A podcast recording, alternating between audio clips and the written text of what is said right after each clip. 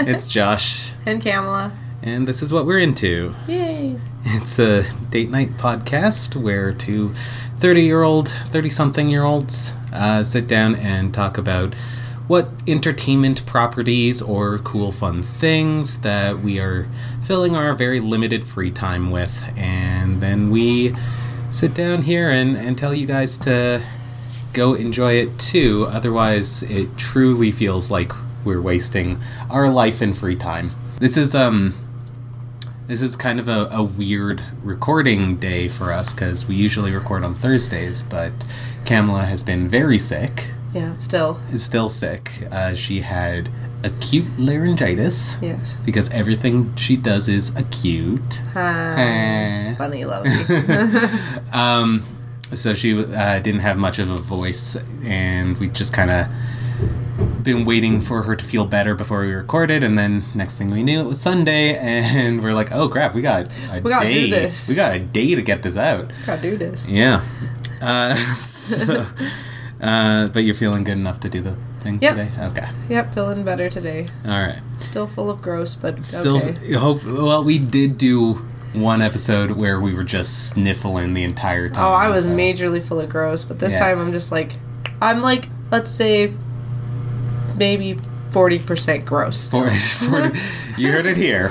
My girlfriend is 40% gross. That's fine. It's fine. I just won't make her laugh, otherwise she'll cough really hard and we'll have to pause. Yes. Yeah. So we've talked about, finding random Netflix shows before, and this is kind of what we ended up with this time. Usually we kind of sit with a show or a book or a movie or a comic or a game or something. We usually sit with it for a couple weeks to a month or so, just so that we, are sure we like it, and we're sure that, we understand it well enough to have a pretty thorough discussion about it. The show we're going to talk about right now, we binged in less than a week. Yeah, we're almost finished. We're almost through it. At least the first season. The first season. We are talking about the South Korean television program that recently came to Netflix called Busted. You busted. Let's go ahead and put the theme song here because it is It's so good. It's a bop. Yeah. Suspect when the stone come outside. Go back in a sweet mile. You busted. Nigga bottle time jollies. Nigga bottle time jollies. Yeah. Suspect when the stone come outside. Go back in a sweet mile. You busted. Nigga bottle time jollies. Nigga bottle time jollies. Yeah. Busted.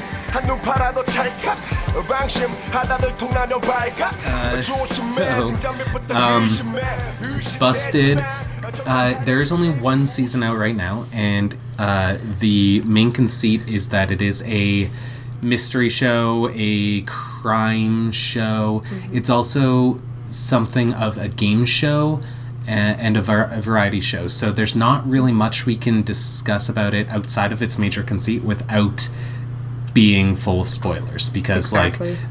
the point of a mystery is it's full of twists, right? That's right. It's full of immediate turns, and we get the immediate turn. Well, we get the conceit of the show laid out very, very clearly to us, yeah. And then we get a huge turn in 10 minutes. Yeah. And then by the end of that episode, we get another huge turn. So there's really no way for us to talk about this without having spoilers. Yes. So we'll first just kind of go over what the show is, the structure of the show. We'll mention a couple of the main characters here. We won't go over everybody immediately. Mm-hmm. But when we're ready to start discussing the show in proper, that's when you're going to want to either watch the show or understand that we are going to spoil a lot of the... Yeah, we'll try to keep it as best we can contained so that it's not ruining the fun for you. Yeah. So from this description here, Busted, or Beomin-eun Baro Neo, or The Criminal Is You. Oh, I love that. Is a South Korean web television program on Netflix And from that first thing that I said there, you could probably tell that my Korean is very bad, and my pronunciation will be off. So, Kamala's written down some some nicknames. She's developed nicknames for the characters. She'll explain why, and I'll just go through some of the main characters here. Mm-hmm, mm-hmm. Yoo Jae-suk, Park Min-young, Lee Kwang-soo, Sehun, Kim Se-jeong, Ahn Jae-wook, and Kim Jong-min are the title detectives. Yes. The first season consists of 10 episodes, premiered with 2 episodes on May 4th, 2018, and episodes were released 2 at a time every Friday afterward on Netflix. So as I understand it, it did start as a web show that got picked up. It's co-produced by Sangsang, a Korean production company that was responsible for a bunch of other shows, mostly variety shows or like popcorn kind of watch them in between like actual shows. The show here was supposed to be Netflix's first original program to showcase an all-Korean cast, and the producer mentioned that Netflix's goal for Busted was to create a hit show for South Korea that can be consumed on a global stage, which is pretty much exactly how we came across it. We've been watching a lot of Japanese shows, and on Netflix, Terrace House. Starting from Terrace House, you know, Terrace House, that one with the theme song that goes like, thinking if I try, everything will turn out right. We're caught up in the climb, love was far behind. Someone's gotta stop this madness. When all this seems like it's okay. You know, that show that we won't shut the fuck up about ever. So good. That we tried. Hey, we finished Tokyo Boys and Girls, or Boys and Girls in the City or whatever. Yeah. We finished that one and we moved on to the Hawaiian one. Yeah. We haven't been binging it. We've watched like maybe 2 episodes or something. We only watched the opening episode, and then we're like, okay, well, we know that Aloha State only has, you know, 1 season, so we weren't going to like blow through it because the current series of Terrace House is still filming and still being updated. Exactly. So we didn't want to catch up too fast on Terrace House, so we're kind of resting on that by watching Busted. But as mentioned, we have 1 more episode for the season finale. And then we have to wait. It has already been renewed for a second season. Episodes are like an hour and a half long. Yeah, they're like a movie. Yeah, it's like movie watching length. A movie. With our Netflix queue completely fucking busted. There it is. With them completely busted, it's now suggesting a lot of Korean dramas and stuff. And we found a bunch of things that we like. There's a show or 2 that looks similar to Terrace House, but with like different conceits. The one that we keep passing by and going like, we should check that out, was one about like driving across Asia. Love Wagon. Yeah. Where people meet while they're on this road trip, and then they pair off and leave the Love Wagon. Yeah. It's like a couples thing. Yeah, and then there's more dramas too. There's Dad of Light that one looks cool. It looks good, but I'm going to cry my face off. Oh, we'll probably cry our faces off. For sure. But yeah, when we were scrolling through the list, we happened to see that, and we read the synopsis and watched the little trailer thing, and we're like, you want to give this a try? It looks pretty good. Yeah. And it was. So, I will just give you the synopsis here as existing on Wikipedia before we start doing the spoiler stuff. 7 celebrity sleuths discover they are part of an operation called Project D. Insert joke here. See, Project D, because D is for dick. Which is private dick. Yeah. Which is detective. Yeah. I won't project my D. Anyways, okay, she's hitting me. So Project D, which they are implanted with a microchip containing the DNA of famous detectives throughout history. That's not how DNA or microchips work, but we'll give them the benefit of the doubt because it's fantasy. It's fantasy. It was a very loose conceit to actually do the show. Led by a man known only as K, they are recruited as private detectives and are given a new case in each episode, all while figuring out the mystery behind Project D and its inception. So we will have to move on to spoilers now. I mean, there's no way for us to avoid them beyond this. If this sounds like something that you're into, definitely check out at least the first episode. Watch the entire season. It's fucking hilarious here. Very good. It's very funny. It is an unscripted show, not a reality show in like the strictest sense, but unscripted where they're obviously given information and guidance and told where they need to go and what to be and what they're looking for and stuff.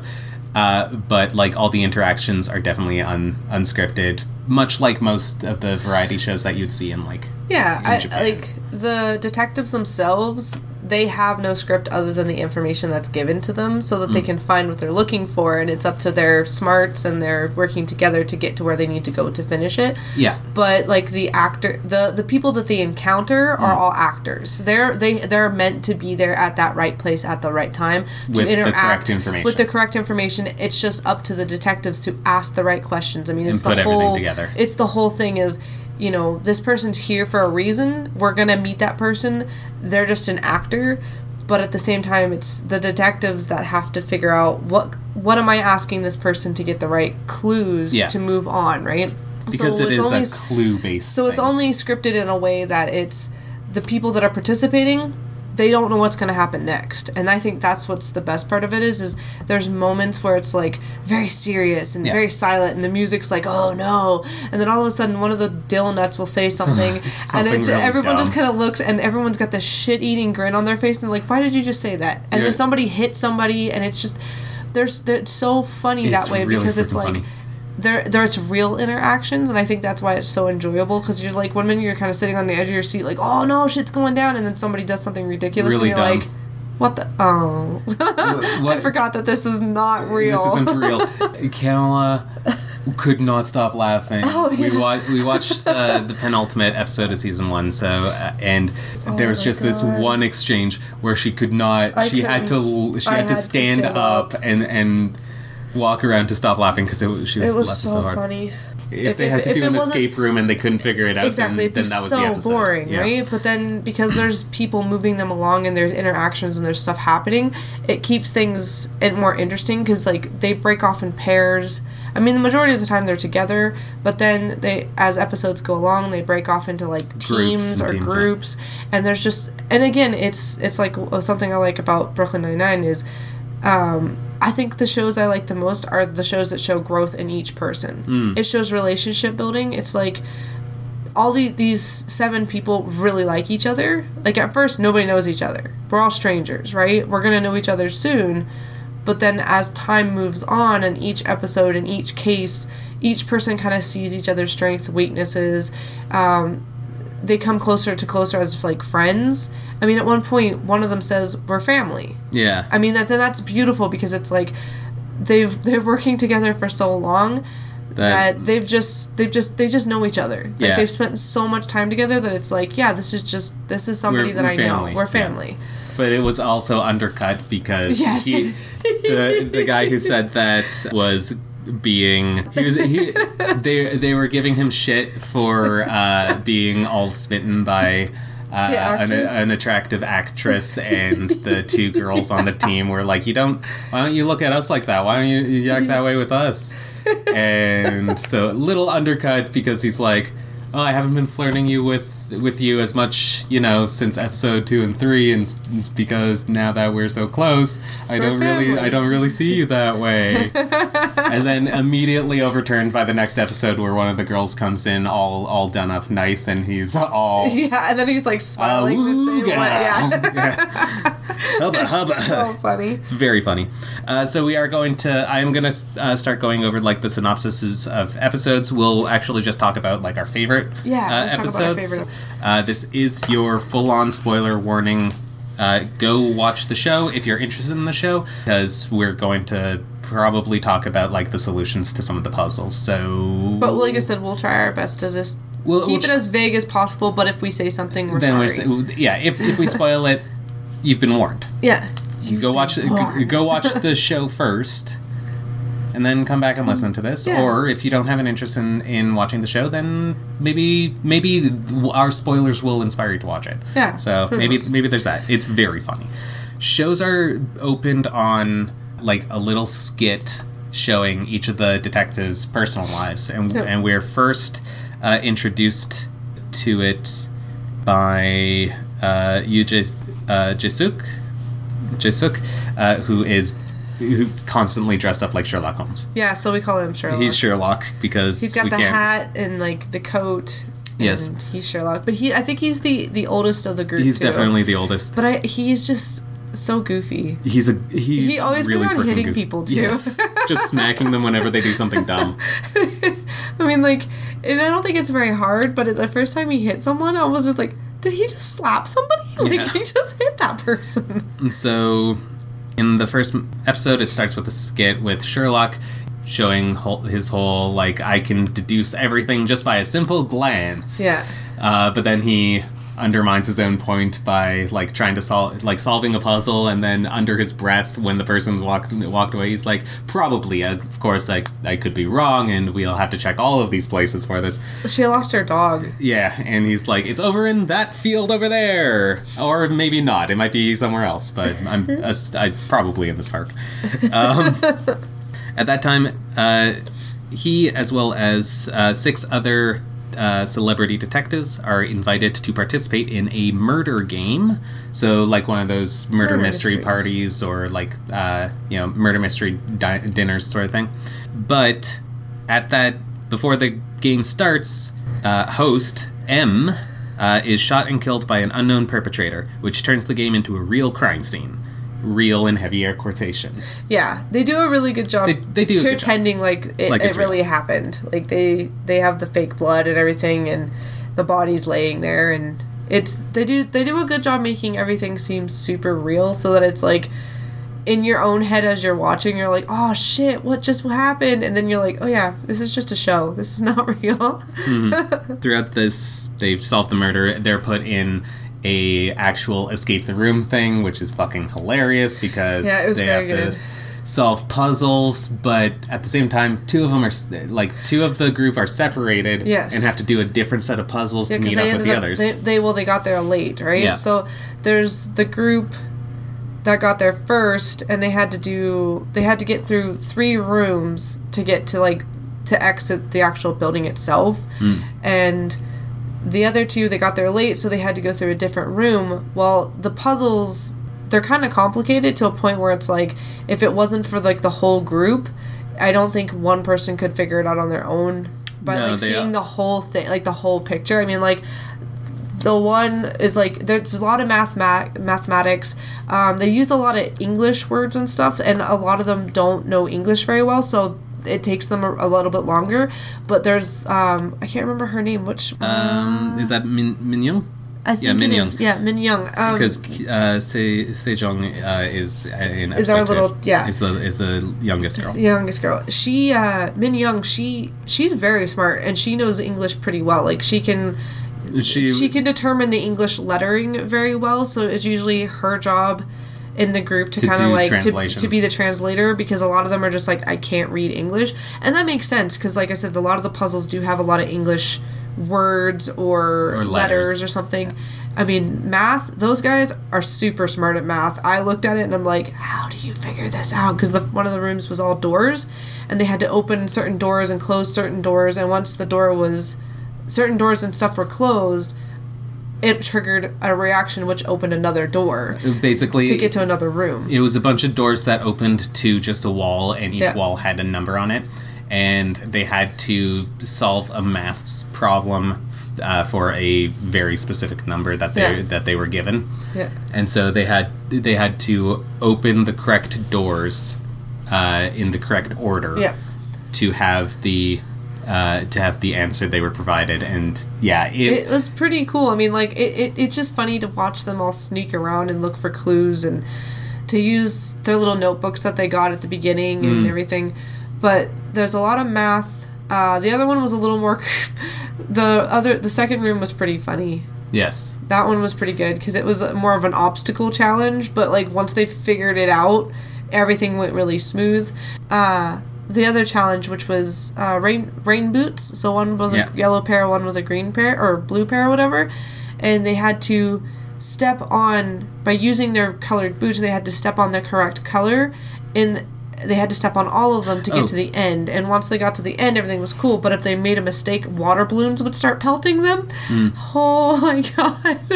It is so funny to watch them because Kwang-soo, he goes and just, like, starts walking through it. And then just a ton of water balloons start just wailing down on him.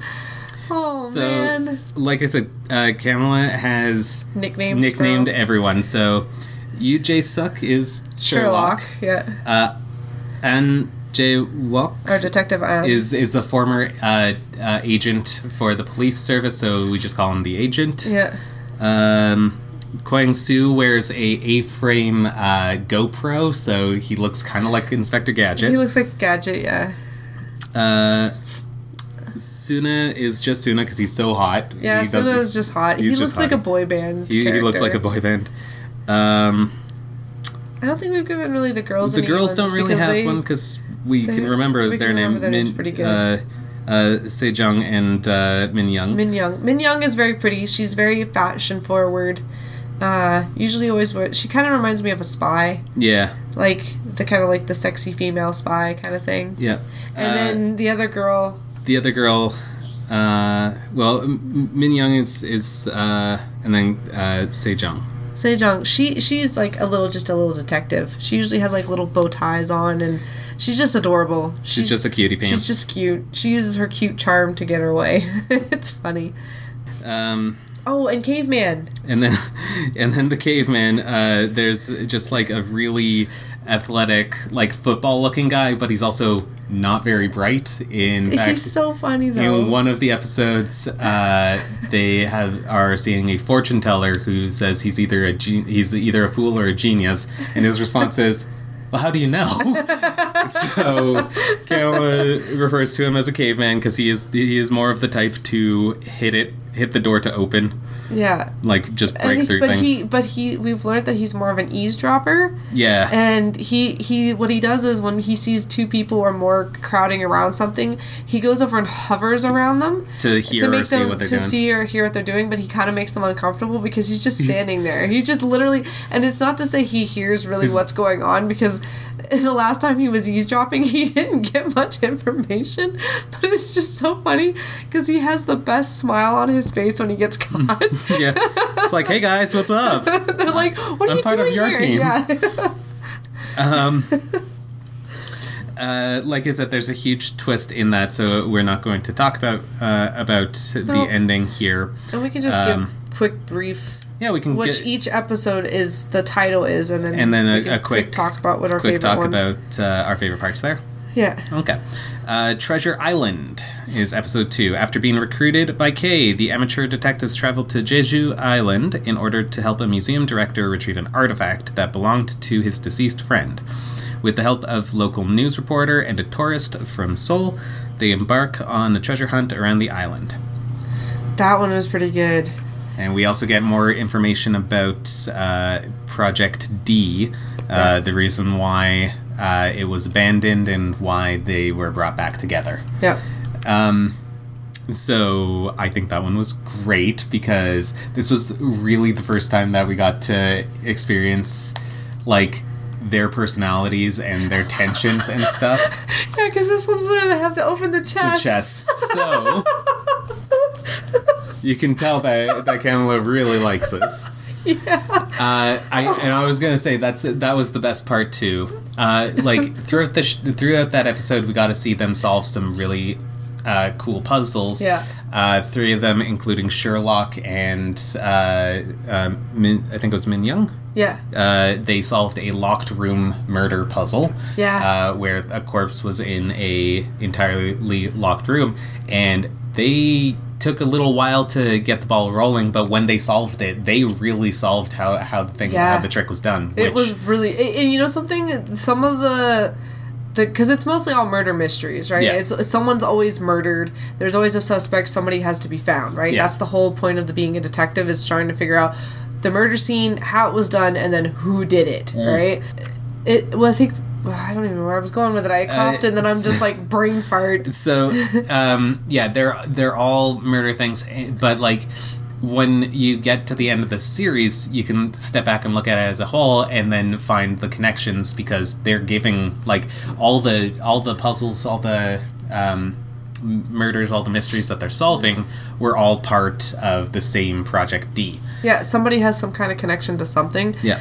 But it's very good. It's very good. The best part about Treasure Island, though, was they had to do a ladder puzzle where they were walking through a green tea farm fields. Yeah, fields, and so they had to walk until they hit like a platform, and either continue walking forward or use the platform to move to another aisle. Yeah. But with that puzzle is if they do walk over, then the next person can't walk out that same thing, because they all have to walk out of the aisle that they're in and open the chest that's in front of that aisle. Yeah. And they. The first one that they opened, Kingman opened that one. Yeah, and immediately started screaming about it and telling them that they had to come see it.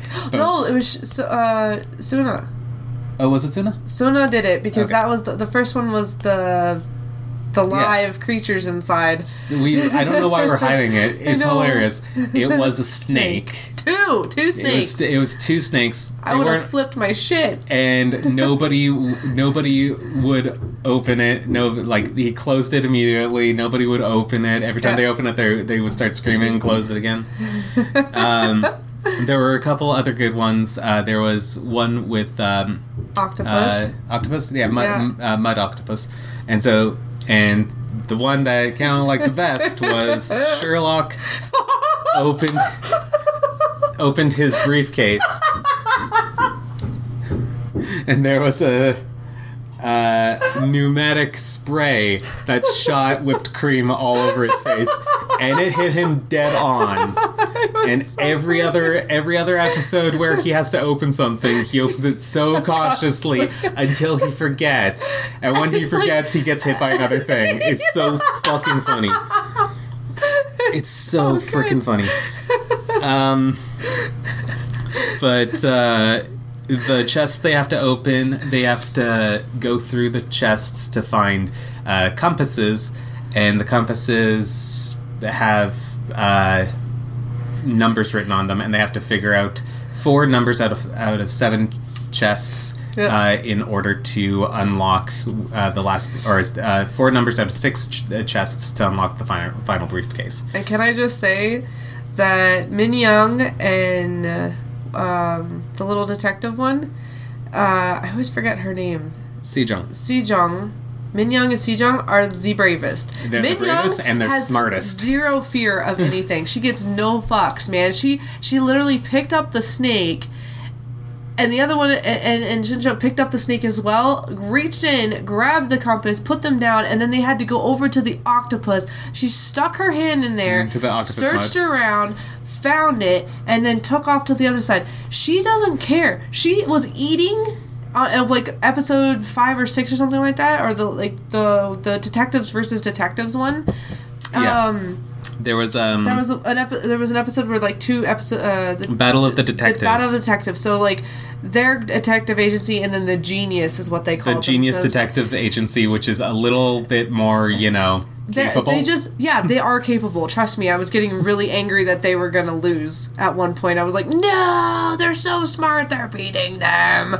But, like, she is literally eating, and then they're like, okay, just put your hand in here. She just shoves her hand and goes, yep, that's a pineapple. Oh, she shoves her hand and, yep, that's a thing. Kamala is doing a very poor job of explaining what to shove with their hands. No, I'm just saying, like, there was a wall, and it had items behind it. It was one of those blind boxes that you put your hands in, and you feel, and what you feel, I'm you have to determine. How brave she is. It's not even about the episode itself. It's just the fact that she has no fear.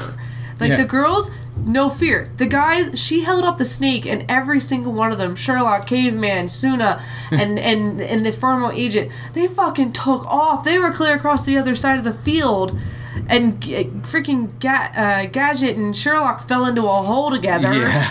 I mean, like, they're so scared. Like, yeah, I would be scared, too. But these two girls... They just freaking picked it up and went, yep, there's a thing here, put it back down, close the box, and they were taken off. It was really fun. It was so funny.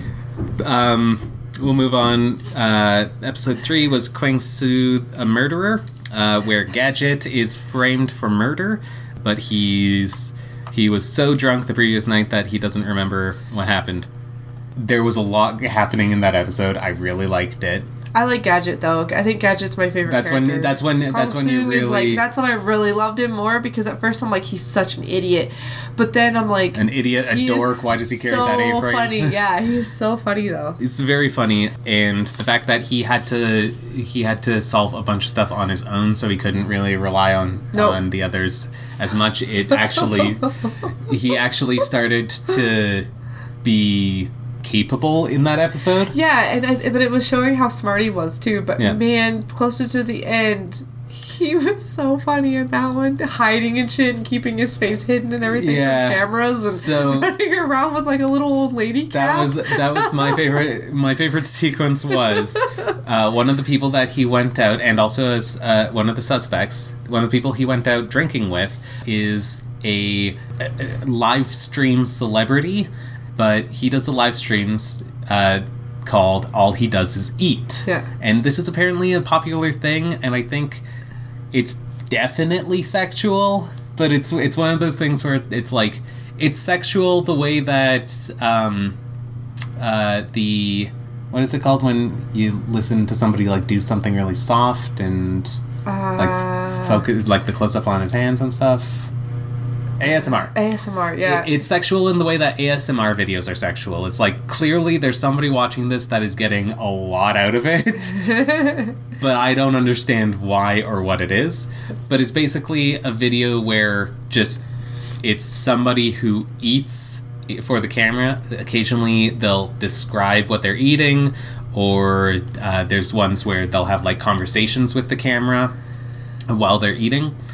And... that was one of the people that Kwang-soo had gone out with, and so he's doing his live stream video in a public park. In a public park, and Kwang-soo trying not to be on camera, and all the other detectives are there pretending to be fans of this eat guy. Yeah, and so they're having asking him questions as he's doing his food. But the best fucking part was Kwang-soo just constantly trying to dodge away from the camera, and he's like rolling on the ground to not be seen by the camera. But they're sitting there, and he's about to do the dessert thing, and he opens the dessert case, and everyone's like, oh, I want some. And the girls are like, the Dippin' Dots. We'll have the Dippin' Dots, please. Can we have some? It's so fucking funny. And, like, because Kwang-soo is so... he's so stressed out and rolling around and falling over, and he looks like a mess. The police are currently in the park, and he's got the... they're sitting around having dessert. Yeah. And it's so freaking funny. It's definitely the best scene in that episode. So good. The next one was about the high school kids. So episode 4, Messages from the Dead, is a teen girl is murdered. Jong-min, the caveman, is given her diary because it was left at a restaurant he was at, and he was asked to return it because she hasn't been seen in a while. Yeah. But under mysterious circumstances, they are hired to look into the death of the schoolgirl, where her classmates are receiving text messages from her even after she's dead. It's a good episode. It's definitely a good episode. It's not one of the funny ones. It's not one of the funny ones, and it wasn't like the best. They did a lot of running, which was pretty funny to watch them have to run around and because it stayed mostly close to the school, so there was a lot of stuff in there. It was really funny, though. Oh, the karaoke part was good. When they were checking out everybody's alibis, they divided up into teams again. A couple of them went to go kayaking in order to determine whether or not one character was actually at a kayaking competition, and they were proven to be very bad at kayaking. Then Sherlock and I believe it was one of the girls, right? No, it was Sherlock and Suna. No, I don't remember. I can't remember who it was. I know it was the agent and Se-jeong went to the kayaking. Yes, they did. I know it was Sherlock who went to the karaoke. Oh, yes, that's it. It was Sherlock, Min-young, and. No, it was, and the... There was 7 of them, so there had to be one group of 3. So somebody went to kayak, somebody went to the... But it was... Jumping thing. The main thing was jump athletics, which that was Caveman and Gadget. No, oh, was it? Mm-hmm. Okay. Yeah, because they were having a fucking blast. Yes. Because Gadget was hilarious. The funniest thing, because he didn't take off his A-frame GoPro backpack thing, and it's this... It's like one of those step classes where it's a thing that you step up, you step down. But rather than that board thing that you're doing... It's just this tiny little trampoline with a handle. It's a small trampoline with a handle. And they just have to keep pace with that. And he's jumping on this little trampoline and the GoPros are shaking and his face... His hair is just all over the place and he's making this face like he's being electrocuted. It's so fucking funny. So good. We are almost out of time here, so I'm just going to run through the basic plots for the next ones. Episode 5 was The Last Vampire, where an ex-criminal Yoo Jae-suk, the agent, had arrested during his days with the police, tells him a woman was murdered in his hometown, and they went to investigate that. But all the residents believe there's a vampire murdering people, and if they investigate too much, the vampire will get angry and kill more.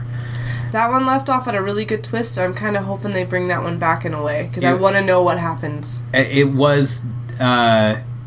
is outlined that one of the doctors involved in Project D is from the same island, and it's kind of like, it's clear that the vampire myth is all linked to the Project D stuff. Mm-hmm. Episode 6 was the Battle of the Detectives, where genius detective team was hired at the same time as K's detectives by 2 rival curators of an art museum in order for them to find a lost self-portrait of a recently deceased artist. That one put me on a lot of edge. That one was very stressful. She was very stressful. Very stressful. But it has led to another one of our classic inside jokes where Gadget really shines.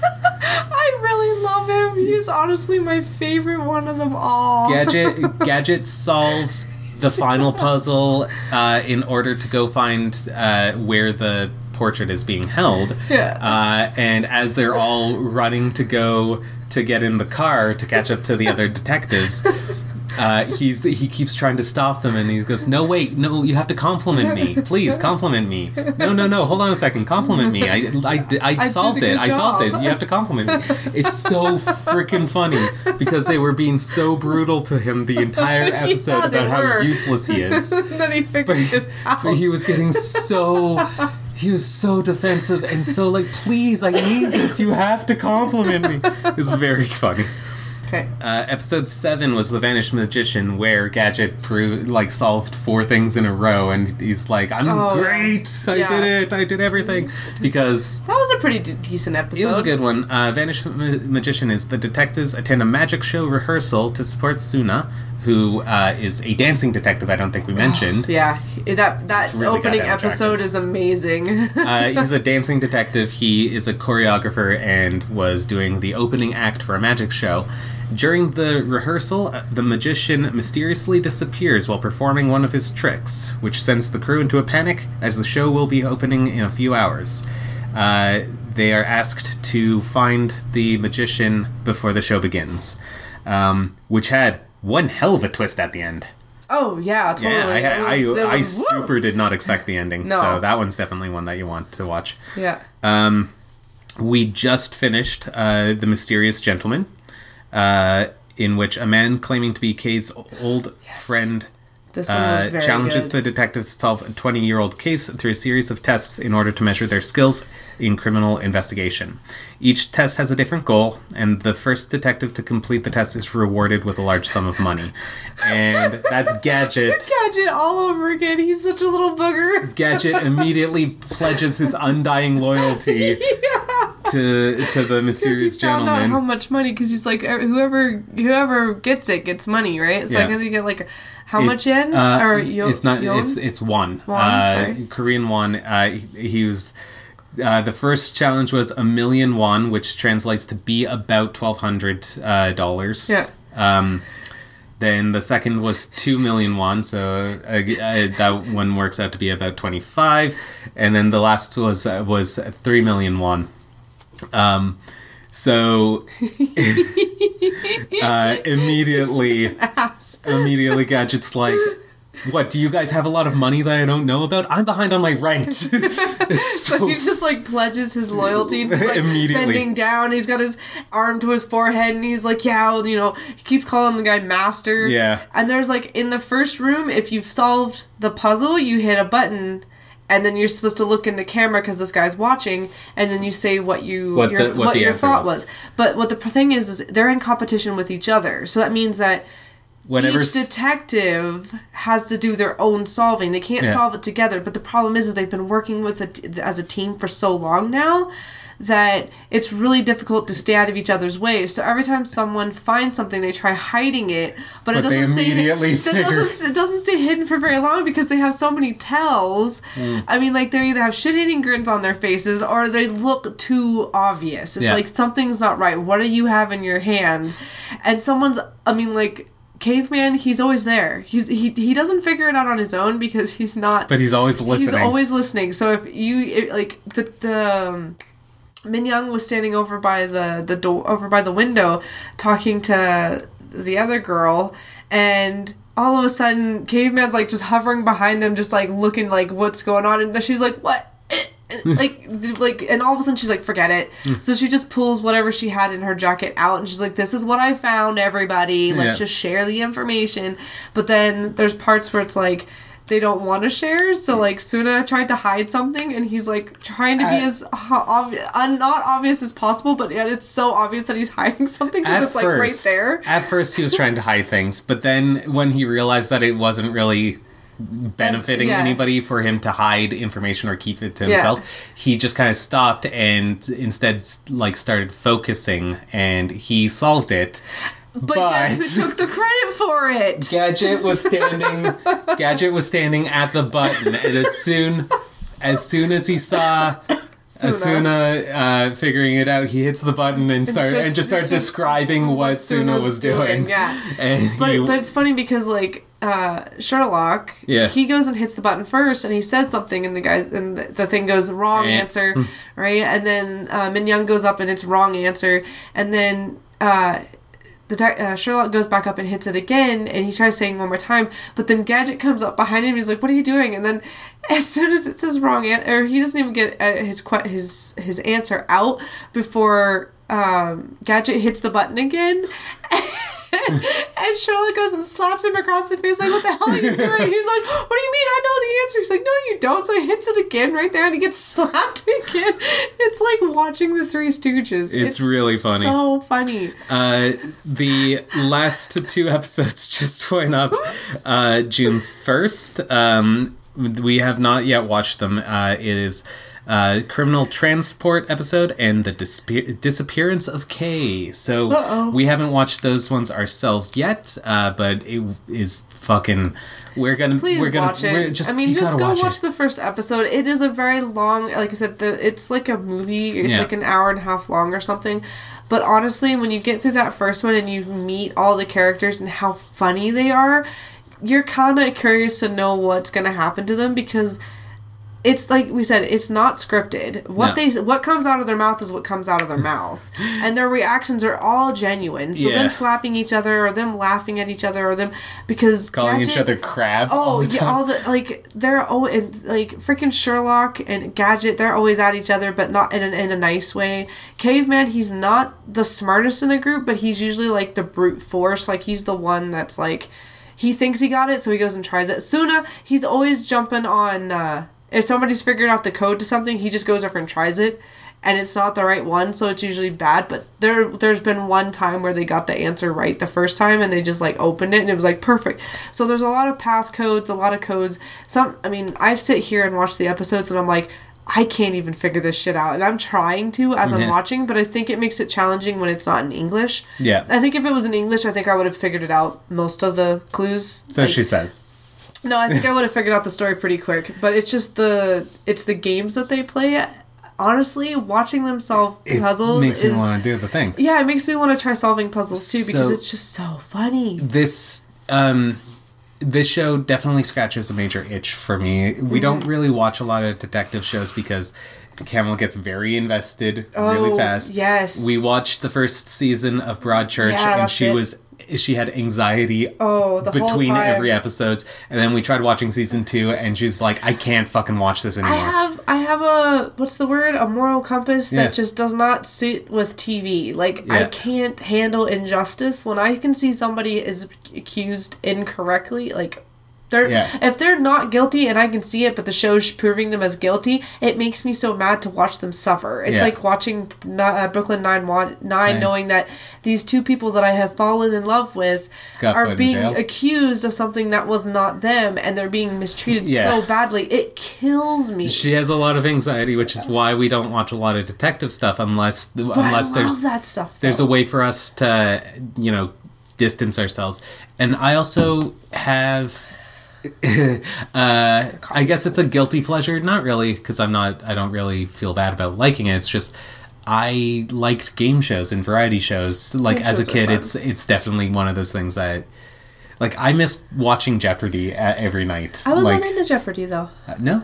That's too smart for me. Oh, okay. This is... I freaking watch Nickelodeon, man. So this is the reason why...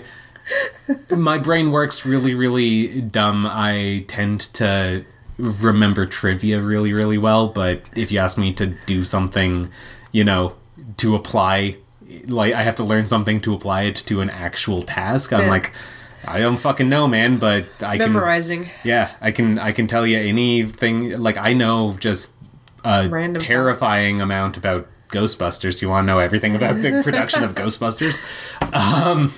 Useless knowledge, my love. My brain holds on to trivia, so, like, those sort of shows I've always been really into. Yeah. Creative problem solving and critical thinking and stuff I've always excelled at in school, and so, like, these sort of things I really like. But all this makes me want to do is go to, like, one of those locked rooms, those... Can you do locked rooms with two people? I've never gone in to do a locked room. I'm sure you can. Should we try? Do you think we would end up? We could go find a group, but we have to find a group that you won't yell at. You won't punch in the face. I'll yell at everybody. You know me. Okay. I take charge. I'm the freaking leader of any group. I will walk in that room and just be like, "All right, fucking straighten up, y'all. This is how it's gonna go down. You're in charge of this. Pick a puzzle and solve it, exactly. Motherfucker. You're in charge of this. This is what you're in charge of. Now go. I'm just gonna sit here and make sure you all are doing your job. Yeah. I'm the fucking supervisor. That's what I do." I said, you guys are too smart for me. I remember getting in a pretty big fight when I was in a band because people thought I was too much of a drill sergeant when we were practicing. I don't feel like I was. I was just trying to direct people on what we needed to practice and what we needed to work on and stuff. And people would disappear and do their own thing. And it's like, guys, we're here to practice. What are you doing? Stop it. Yep, I get that. I get that. So maybe a locked room thing is not smart for us to go to. Between the two of us? Well, maybe. I think it'd be fun. I think you and I would be fun. I have learned to control my temper as well as my ability to make sure that everyone is playing nice and everything. It's just, I have an issue when people don't... I don't like disorganization. Yeah. Like, I can't stand it. When everyone's talking over each other or when everyone's, like, trying to add their 2 cents and then all of a sudden it's, like, it's too much, yeah. I get anxious and then I just... stop everybody. Yeah, and then I have to stop everyone and be like, okay... one at a time, let's try to work this out together. Like, I'm just one of those people that I'm the organizer. I keep things moving in a way that it's like no one can break apart so that no one does get angry at each other. Yeah. If anything, I'll be the one getting angry at you so then you can use all your frustration at me so that you're not getting angry at each other, right? I think basically what she's describing is yell at me, don't yell at them. Eventually, if we're in a locked room for like more than an hour, it's going to turn into Lord of the Flies. Where it's, I have the conch! I speak! I'm going to eat you. I'm going to eat you next. I'm going to eat you next. Line up. No, I think a locked room would... I think it'd be fun. We'd be there for 45 minutes and it's like, I think I solved the puzzle. And then you just start hitting the door with an axe. I think that's it. We went longer than we usually do on these sort of episodes. So thank you for listening. Yes. If you want to come find us on other stuff, everything that we do is on Scudsworth.com. Keep your eye on Scudsworth.com. New stuff is coming very soon. We're still kind of planning how everything's going to work moving forward for this year and for the next convention season. Mm-hmm. Kind of got over our heads with a lot of stuff, so sorry about the lack of updates. And we apologize for missing a couple episodes of this show as well. Like I said, conventions being sick, it was unavoidable. And unfortunately, that's just where we ended up. And if you listen to the other podcasts on the network, a new Everything is the Worst is coming... real soon, and the No Experience Necessary D&D podcast. I know I missed a week on that. We're still trying to figure out what we're doing with that series in general now that we lost one of our players and we still haven't found a replacement. So keep your eye out. Keep your podcast feed open. Speaking of your podcast feed, why don't you leave us a rating and a review? That'd be really cool of you. Yes, please. Share it with your friends and whatnot. Yes, please. Reblog it, retweet it, Facebook it. Yeah. Put it places. I'll tell you where to put it. If you want to check us out, you can find us on Facebook as well if you search for Scudsworth.com in the groups or the search function or whatever. I think it's a group. It might just be a page. Yep. Not really sure. You can find Kamala's social media. If you go to her Twitter, she's at NovaBerries. If you go to her Instagram, it's at NovaBerryBlue. You can find me on Instagram at @ted.scudsworth, so TEH.SCUDSWORTH, as in the worth of Scud. And I think he's actually using his own Instagram now. I think. A little bit. I don't know. I haven't been able to discover it. I think he's figured it out. I'm still the social media person, but he's like, I think he's finally got to his Facebook group, and I think he's dabbling in Instagram, which is awesome. I'm dipping a big toe into Instagram. You're dipping a big old toe in there. The setup I'm not really a huge fan of on Instagram right now. I think it's a little not great for its layout and stuff. I'll get used to it, I'm sure. I'm still just exploring it right now. You can also find me on Twitter. I'm on Twitter more than I'm on anything else at TessScud, so that's TEHSCUD. And you can also kick us a couple dollars on Patreon if you have some couple of dollars that you want to share with us. Yeah. You can find it at patreon.com/TEHSCUD, so that's patreon.com/TessScud as well. And that should be it. We had a lot of fun with this one, clearly, because we talked about it longer than we've talked about anything. Pretty much. Yeah. We've done an entire hour on this. Yeah. So it's pretty good. Anyways, we had a good time. Hope you did too. Thanks for listening. Thank you. And we'll see you hopefully next week. If something else happens, we'll let you know. But probably me dying. She's not going to die. Oh, also, I'm going to look for that It's My Birthday thing from Thor Ragnarok, because guess what? Yes. It's my birthday! It's my birthday!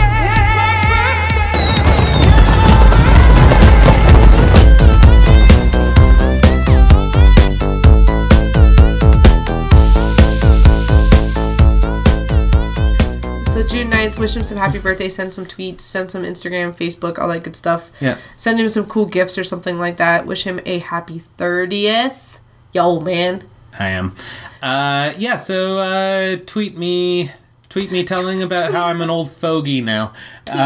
Twitter. Twatter. Twatter. Nope. Nope. Anyways, bye. We love you. Bye. Love you. You did it. Oh, my gosh. Without prompt.